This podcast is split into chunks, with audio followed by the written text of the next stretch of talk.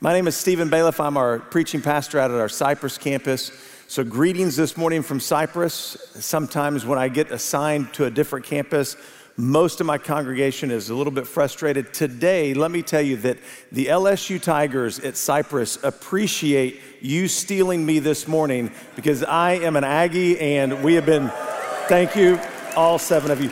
We have been disappointed all season long, and so at least to win our bowl game last night, which is, I think, the toilet bowl, uh, we, we won that. And there are dozens of Tigers at Cypress right now. So grateful that I'm here with you on this first week of Advent. Would you join me in prayer? Father, we are so thankful for the anticipation, the excitement that Christmas brings.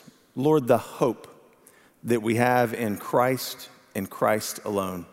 As we open up your word and we prepare our hearts, Lord, you speak to us, you change us, you encourage and challenge us as only you can. Through your holy word and your Holy Spirit, Lord, change us. Let me get out of the way. You speak, is our prayer in Jesus' name. Amen. Now, with Christmas coming, there is a lot of anticipation, there is a lot of hope. And we look at that week, hope, as the first week of Advent because it's so vital to us approaching the Christmas season with the right attitude, with the right heart. But it's also a word that in our culture has been totally misconstrued. It's been used and abused. Hope is not what biblical hope is. So when we look at hope as approaching the Christmas season, we want to set the foundation this morning as we approach Advent, as we enter into December and the Christmas chaos.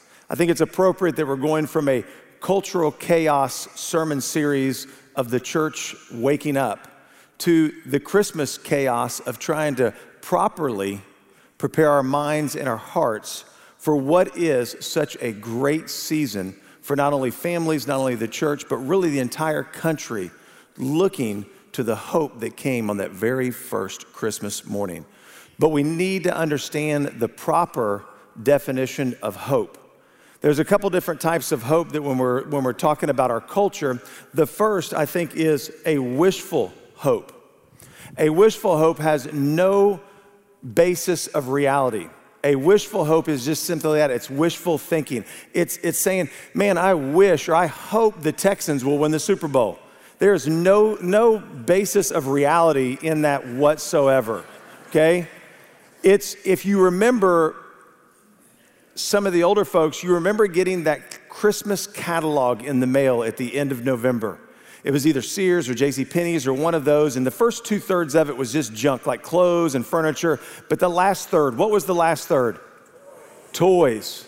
I can remember as a child getting that, wearing that book out. It was probably the most read book in my house, flipping through every page of the toys just with a wishful hope, with that oh man, maybe this will come. Maybe I can ask for this. Maybe that, that's that that's that wishful hope that we all look at. If we think about you've been dating someone for maybe 2 or 3 weeks and you hope there's a ring coming for Christmas, that's wishful. There is no reality in that whatsoever. That's that wishful. I think when we talk about hope, the reason that we get confused as Christ followers, we believe that hope is just simple wishful thinking has no basis for reality at all. There is a second type of hope, an expectant hope. The basis of this has some sort of reality. Okay, hoping a month ago that the Astros would win the World Series. There was a great calculation in that. It wasn't just pie in the sky dreaming. There were only two teams left, and we were the better team. We had better pitching, we had better, we should win. So we hoped that the Astros won the World Series and we get to celebrate as a city because they did. If you've been dating someone for three years and you're approaching Christmas and he asked your dad to lunch and he's been looking at your finger and trying to kind of get a measurement, there could be a hope for a ring under the tree. That's an expectant hope, more than wishful thinking, kind of a calculated expectation of the odds are pretty good. And we think about Christmas and we think about not the catalog, we think about you ask that grandparent for something, like a good book. Okay, what grandparent isn't going to buy their grandchild a good book or a toy within reason, and you know that that grandparent loves to bless you or spoil you, depending on the grandparent, with that gift, that is an expectant hope as you approach the Christmas season.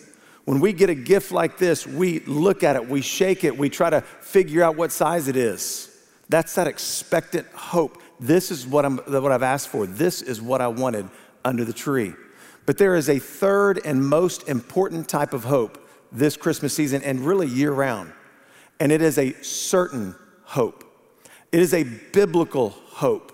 It isn't based on my own abilities. It's not based on my wishful thinking. It's not even based on a calculated risk of someone else. The certain hope that we're going to talk about, the certain hope that we're going to look at scripture after scripture after scripture, is a hope that is based on guaranteed happening. It is an eager expectation of a certain outcome. It is an eager expectation of a certain outcome. That is the biblical hope. That is the certain hope. Putting into the real world, think about now we shop differently, don't we? Not only did you ask for it, not only did you request it, but you looked on your Amazon and it says delivered. When you see it not only purchased, but it's been delivered, you're not supposed to look on your Amazon orders and figure out what all you asked for and what all your spouse or your kids have asked you for. But you can look on that Amazon list. You asked for it, it says delivered. You have a certain hope that it's going to be under the tree. You have a certain hope that that is 100% going to happen. When we talk about biblical hope, we're not talking about wishful thinking. We're not even talking about a calculated expectation. We're talking about the guarantee, the eager expectation of a certain outcome. That is the hope for which we lit a candle. That is the hope that we sing a song of the living hope. It is based on the true truth of Scripture. It is based on the character of God. It is based on Scripture. And this morning, I want to look at several scriptures that give us the expectation of that calculated, certain hope that is what God says and what we can trust and believe in. First of all, certain hope is not based on circumstances, my own adequacies, under whatever's under the tree. Certain hope doesn't it doesn't waver one way or the other depending on the gift. It doesn't depend on a person. You could hope that a relationship is reconciled. You can hope that someone's gonna be home for Christmas. You can hope for that crazy aunt or uncle to not come to Christmas. But the certain hope isn't based on other people, their presence or their absence during Christmas time. Certain hope is based on Scripture. The main passage that we're going to look at is in Hebrews chapter 6. If you have your Bibles open there, I want you to underline, highlight some things in 619 of the book of Hebrews. The author writes this This hope we have as an anchor of our soul, of the soul, a hope both sure and steadfast, and one which enters within the veil. This certain hope is an anchor to our souls. It is what allows us to stand firm. If you underline in your Bibles, underline the two words sure and steadfast. That means that it's certain. That means that we have an expectation of a certain outcome. The hope that is in God through Jesus Christ is a hope that is anchored and allows us to live a life with the anchor of hope in our life. What does an anchor do? An anchor keeps you from drifting. When you drop an anchor in a ship, it keeps you from drifting with every wave and wind of false doctrine. It keeps you from drifting away during circumstances that are difficult, during times that seem too difficult for you to handle. When you have the anchor of hope in God through Christ Jesus, it allows you to stand sure and steadfast in who you are in Christ, what God has done for you, and what He's called you to be. That is the anchor, the sure hope, the certain hope that we have in Christ is an anchor to your soul. Now, there are three things that you really tie into when you think about the anchor of your soul, that hope that is in God through Christ Jesus. The first thing is the promises of God. We need to tie into the anchor. And part of that anchor is the fact that God has promised us so much in His Word. Now, we could go the rest of the time, in fact, the rest of the day, talking about promises that are in this Word. We could talk about the promise uh, uh, that God is going to come back through Jesus Christ, that He's going, that every knee is going to bow and every tongue confess. The promise that He'll never leave you nor forsake you. But as we enter into the Christmas season, let me just talk about two promises that we see revealed and redeemed in the person of Christ Jesus. Look in Isaiah chapter 9, verses 6 and 7. This is a great promise of God. For a child will be born to us, a son will be given to us, and the government will rest on his shoulders. And his name will be called Wonderful Counselor, Mighty God, Ever Eternal Father, Prince of Peace. There will be no end to the increase of his government or of peace on the throne of David and over his kingdom to establish it and to uphold it with justice and righteousness from then on forevermore. The zeal of the Lord of hosts will accomplish this. Do you want to trust in the promise of God? Hundreds of years before Jesus came, God gave us this promise through the prophet Isaiah, perfectly lived out perfectly revealed in the person of Jesus. You want to have hope that God's word is true, that God's promises are unfailing. You just look at the promise of Jesus and how perfectly those messianic prophecies, Jesus lived those out.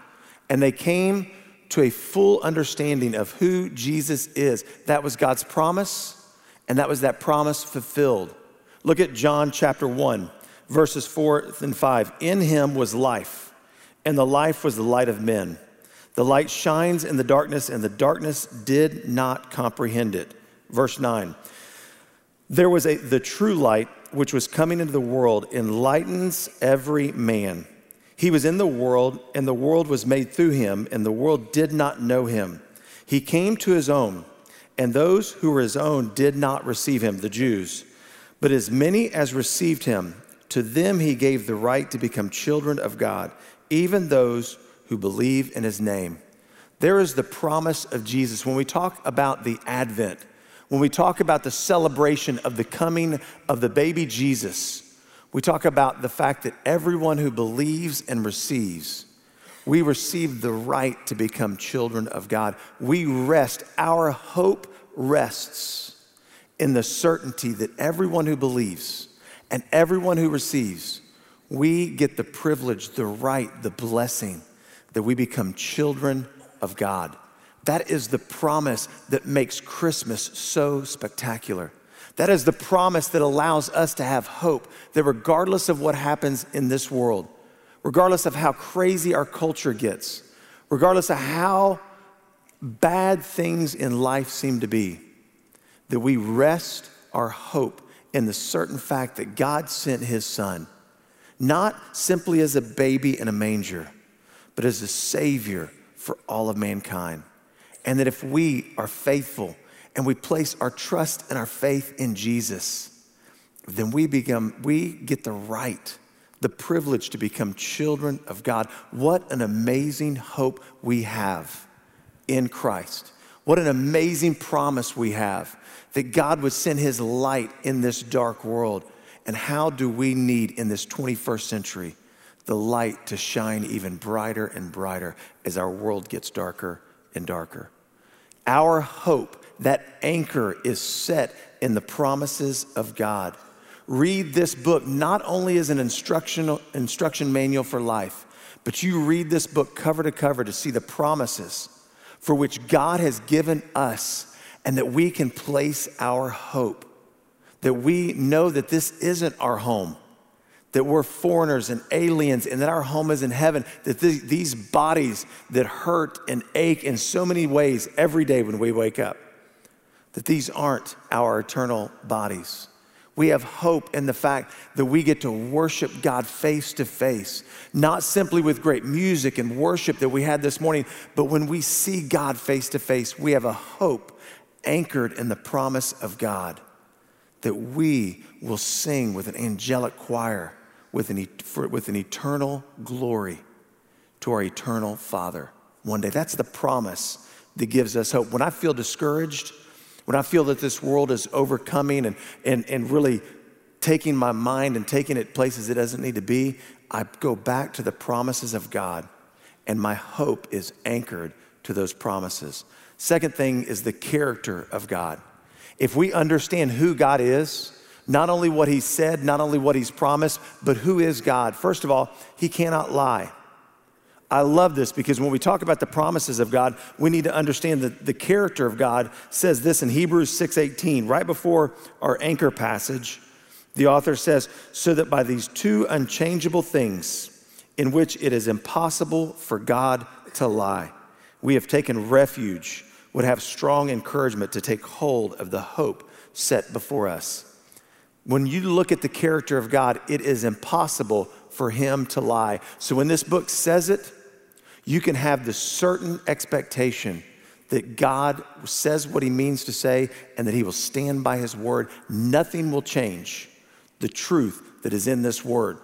That's why it's vitally important for all Christ followers to live in this word, to read this word, to study this word, to know this word, to live it and to love it. Because it is the true truth of God. And when we see that, when we allow this word to penetrate our hearts and our lives, then we can stand on the promises that God's character is true. And that if it's a lie, it comes from the enemy because he is the author of all lies. And if it's truth, it comes from God and his word. What else about the character of God? God is a good father. When you want to place your hope in God and his character, understand this our heavenly father knows how to give you a good gift. It says that in James that every good and perfect gift is from above the Father of lights. Jesus says that if you pagans know how to give good gifts, if you know how to wrap up things and put it under the tree that your kids and grandkids or your spouse will get excited about, how much more does our Father in heaven know how to bless you with gifts far beyond our imagine, far beyond our expectations? Our Heavenly Father is a good Father, and He bestows on us the blessings. He bestows on us the, the love and the redemption and the forgiveness and the grace because He is a loving Heavenly Father. When we think about the character of God, He is good all the time. And He is good even when circumstances are bad. In fact, I say often that God does not want what's good for you. God wants what's best for you. And if we can understand that, if we can grasp that, we can have hope in the character of God because He is a good and loving and gracious Heavenly Father. It is amazing to see how much God loves you. It's even more amazing to see how much God wants what's best for you and for me because He is a good Father. And when we put our hope in a good and gracious Heavenly Father, we have an anchor that will keep us from drifting, keep us from wondering, keep us from doubting, because our hope is in who God is. You know what a good father does too? Good father disciplines. It's not what we like to hear coming up to Christmas. Yes, Stephen, tell us more about the discipline of God. But those circumstances, those issues that you're in may be God sharpening you, preparing you allowing you to see His graciousness through a difficult circumstance, through a difficult relationship. Romans 5, uh, verse 1 says this, and it ties in beautifully with the hope. It says, Therefore, having been justified by faith, we have peace with God through our Lord Jesus Christ, through whom we have obtained our introduction by faith into the grace in which we stand. And we exalt in what? Hope. Everybody say it with me hope. We exalt in hope of the glory of God, the character of God, the fact that God is good. And not only this, but we exalt in our tribulation. I don't know about you, but I think it's easy to exalt in the hope. It's easy to get excited about the victories. Paul just tells us to exult in our tribulation. James says, consider it pure joy when you face trials. Let me explain why. It says, not only this, but exult in our tribulations, knowing that tribulation brings about perseverance and perseverance, proven character. And proven character, what? Hope. And hope does not disappoint because the love of God has been poured out within our hearts through the Holy Spirit who is given to us. You know why God, a good and gracious and loving Heavenly Father, pours difficult times into our lives because those difficult times produce perseverance. Roll up your sleeves, work hard, endure the difficult times, and when you persevere, you build character. And when you build character, you have a greater understanding of the hope that we have in Jesus Christ. A good and gracious Heavenly Father, His character gives us hope even in the difficult times, even in those circumstances that seem to frustrate us, even in the opportunities for us to grow through perseverance and trials and tribulation. That brings hope. So, this Christmas season, if there's an empty chair at the table, if there's a wayward child, if there's a unemployment facing you, if there is a difficult circumstance, you pray that God would within you develop discipline, perseverance, proven character. And as you place your faith and your trust in a good and gracious Heavenly Father, you will have that anchor of hope for your soul, for your life, for your direction for this Christmas season. It is the anchor, not only the promises of God, not only the character of God, but the third thing that really anchors our soul is the power of God. This is what brings me excitement. This is what should make us stand and sing and shout. In the fact that our hope, that anchor of our soul, is not only the promises and character, but the power of God. Look at me with 1 Peter chapter 1, verse 3. It says, Blessed be the God and Father of our Lord Jesus Christ, who according to his great mercy has caused us to be born again to a living hope through the resurrection of Jesus from the dead. The power of God is what anchors our soul. The power of God is what gives us hope. The power of God that raised Jesus from the dead, that lives in every Christ follower, should give you the hope that this isn't the end, that this difficult time will end, that our life here on earth is just a, a blink of an eye compared to what we have waiting for us for an eternity. The power of God should wake you up in the morning and get you excited to go and not only live that hope, but share that hope with others. The same power, not the baby Jesus in the manger, but the same power of God that, wrote, that raised Jesus from the dead. The stone was rolled away, and the resurrected Jesus walked and talked and brings life to all who trust in him. That is the power of the resurrection. That is the power of God that lives in you and me if we believe in Christ. The power of God is what solidifies the anchor of hope in our lives. Not our power, not our own adequacies, not our, our own abilities, but the power of the resurrection of Jesus brings us hope. And when you feel hopeless, then you're not tying to the anchor of that resurrection power. It is what gives us the living hope in Christ. It is what allows us to sing and anticipate not simply the coming of the baby in Bethlehem, but the return of Jesus with power and might and triumph and victory. It is what gives us hope. It is what gives us excitement. It is what gives us a reason to celebrate and worship and live a sure and steadfast life for Jesus. It is the anchor of our soul. It is what allows us to not drift, but to stand, to be a light, to shine brightly, and to share the faith and the love and the life of Jesus Christ. It is what Advent is about not wishful thinking, not, man, I really hope this comes under the tree, or I really hope this happens, or I really hope we get to eat this for Christmas.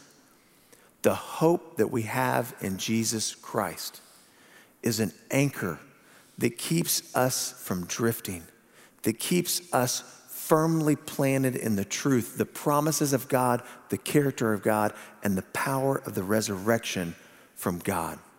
That is what Christmas is about. That is why we sing about a living hope. That is why this Bible is full of the word hope. Not because of wishful thinking, not I really hope Jesus comes back. It is a certain expectation of a guaranteed action. It is that eager expectation of something we know beyond a shadow of a doubt. It is knowing that we know that if God says it, He will do it. And we can place our lives on it. We can tie our lives to the anchor of hope. Paul gives us this blessing in Romans chapter 15. And it's a blessing that we can carry with us, memorize it, put it on your window. When you go shopping and you're standing in those lines and it seems hopeless, it seems frustrating, claim this Romans 15 13. Now may the God of hope fill you with all joy and peace in believing, so that you will abound in hope by the power of the Holy Spirit. Second, family, that is our goal. Not simply during the Christmas season, but in our entire lives, that we wake up with the promises of God, the character of God, and the power of God living within us, so that when people see us, they see something different. What is it? It's an abounding hope of something we know is going to happen. It's an abounding hope that this world desperately needs. And as you shine brightly for Jesus Christ, allow that hope to be your anchor, your solid foundation to keep you from drifting and wondering, to keep you to the solid rock of your faith in Jesus Christ. That is the Christmas hope. That is the hope that is an anchor to every one of our souls. Will you be tied to it? And will you stand and shine for Christ this holiday Christmas season.